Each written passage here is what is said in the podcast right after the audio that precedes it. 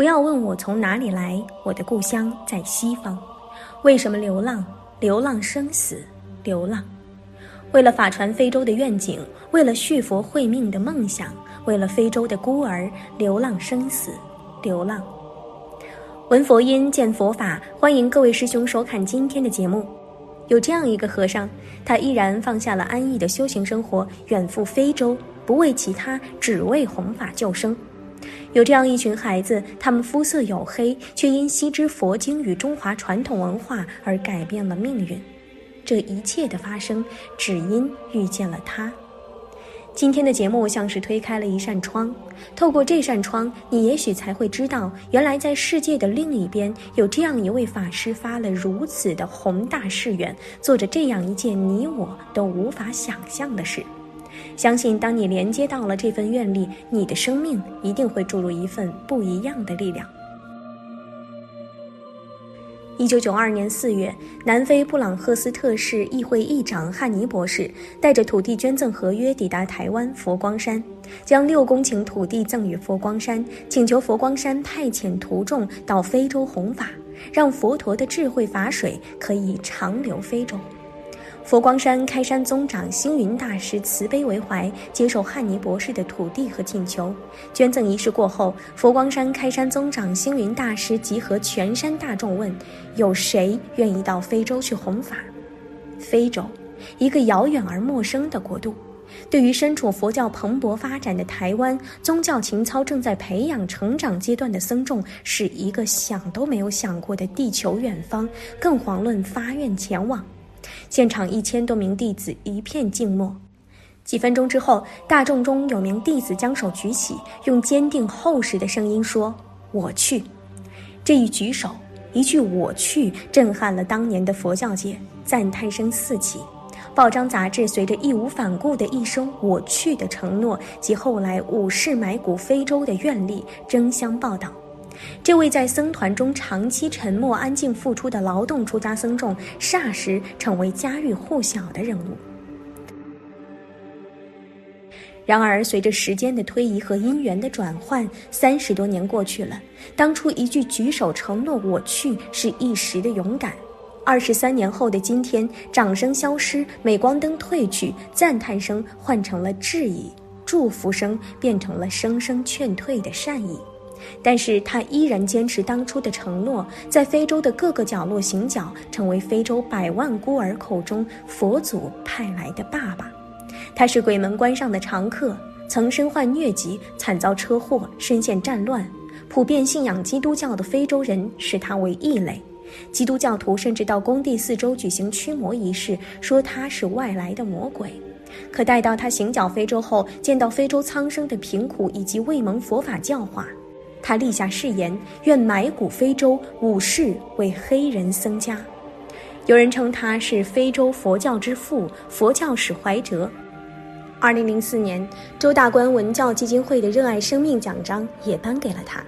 但他说：“我是真正的黑奴，黑人的奴隶，一个国际乞丐。”三十多年前备受推崇的法师，三十年后几乎已经被忘记。他就是慧理法师。可他自1994年排除万难成立的非洲学院，迄今已培养出近十位本土比丘，有的已经回到自己国家弘法，如刚果的慧然法师、马拉维的慧弘法师，有的则在佛光山的道场里历练。假以时日，这些非洲佛教的菩提种子将会萌芽茁壮。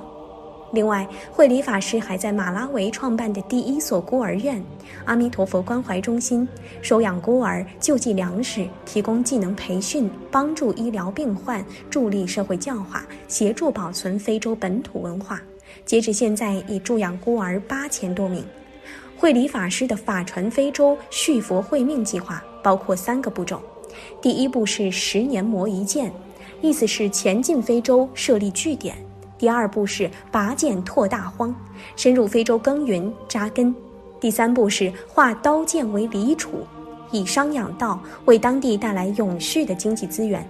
这就是他所谓的法传非洲续佛慧命。接下来分享的内容均摘自慧理法师在非洲行脚期间的日记。一九九七年五月。每次到刚果，总是要准备些饼干分给居住地附近的小孩解馋。浑身是泥、衣衫破烂的小孩却不知苦是何物。每次看到一张张天真欢笑的脸，就感受到他们的快乐。苦的倒是我们这些从文明社会去的人，总觉得他们缺了什么，但他们并不觉得曾经缺少了什么。看看他们，树叶可当钱用，谁能比他们富有？抓起泥巴打泥巴仗，其乐也无穷。每次看到他们破烂的衣衫，就想到台湾选举期间旗海飘扬，插满街道。这些布若能废物利用，裁制成衣物多好！就如同四十年前的台湾，美元的面粉袋穿在身上，印有中美合作，净重五十公斤，字样鲜明。有次在布拉查维尔热内先生家里，准备凌晨一点出发前往机场。晚餐后，打开前院的门到外面走走，看到几个小孩守在门口，大概晓得我这稀客在这里面。我进去拿了饼干，一人一块，大家欢天喜地的散了。到了十一点多钟，走到外面，不得了，更多的小孩。当时的心情像是咽口实施法会，散撒饼干施食无量众生。台湾现在的环境，小孩得到一包饼干算什么？何乐之有？可是，在刚果的小孩把饼干塞进嘴里的满足感，千恩万谢不足以道感激之情。这使我联想到，我们吃块饼干不算什么，但是掉了一块饼干屑，对一只蚂蚁可是天大地大的福德因缘。经上说，念句佛号对轨道的众生等于四十里路放大光明。我们要念句佛号，何难之有？所以，每当我念佛时，常有放光的感觉，常以散撒饼干的心情，常有众生迫切需求的感受。就像热内先生居住所门外，半夜依然矗立，久久守候，渴望得到饼干的小孩，我们有太多造福师德的机会和能力，或许我们忽略了。二零零零年一月，为了在坦桑尼亚招收学生，我常常要前往坦桑尼亚。中途寄住在一所斯里兰卡的南传佛堂，每一次来我心情都很低落。在旅馆柜台兑换币值时，总能感觉到当地物价经济的波动与不安。原本六百先令可兑换一美金，才过没多久，竟然是八百先令换一美金，而政府偏偏此时又加重增值税百分之二十，真是苛政猛于虎。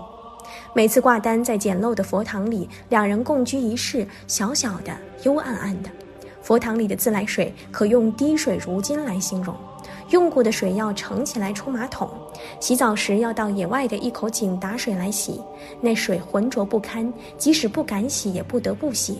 天气太热了，整天挥汗如雨，汗渍渍的衣服隔天就酸臭冲天，所以水再脏也要洗澡洗衣服，否则整天都难过。佛堂的午餐相当简单。佛堂缺粮很严重，再加上饭锅太小，碗盘不够用，只能一切从简。斯里兰卡式的饭菜酸酸辣辣的，对我来说非常不习惯。在非洲时，由于卫生和疾病的传染，吃的方面要非常小心。我都是选择香蕉和辣椒两种食物，因为香蕉皮厚厚的，卫生上有保障。非洲国家到处有香蕉，取得容易，不用煮食，很快就可以填饱肚子。这里有另一种绿皮香蕉，不能生吃，一定要煮熟才能吃。煮熟的绿皮香蕉蘸盐巴吃，可以把肚子撑得胀胀鼓鼓的。在饥饿的非洲，如果能把肚皮胀得饱饱的，就是一种最大的幸福了。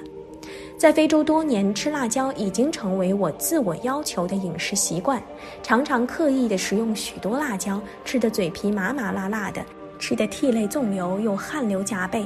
这种关于辣椒能杀菌排汗、能清除体内毒素的想法，是否是我的自我安慰或心理因素，我倒是不知。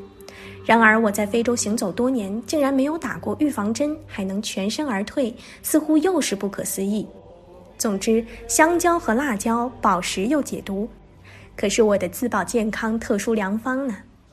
慈悲没有国界，也没有肤色种族之分，只因慈悲，慧理法师的一句誓言，就这样改变了非洲孩子们一生的命运。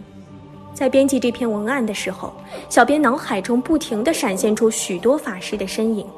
弘法不易，可是他们却始终甘之如饴，到底是什么力量如此强大，让慧理法师立下誓言，埋骨非洲，愿意五世转生为黑人，哪怕身患疟疾、遭遇车祸、身陷战乱，被非洲本土人视为外来的魔鬼，他都能排除万难。即使有声音劝他回国，他依然选择留下继续弘法。小编想，这就是愿力的力量吧。佛经上不是说了吗？当我们一发大愿，大地也会地动山摇。愿力。不可思议。好了，今天的内容就和大家分享到这儿了，我们下期节目再见。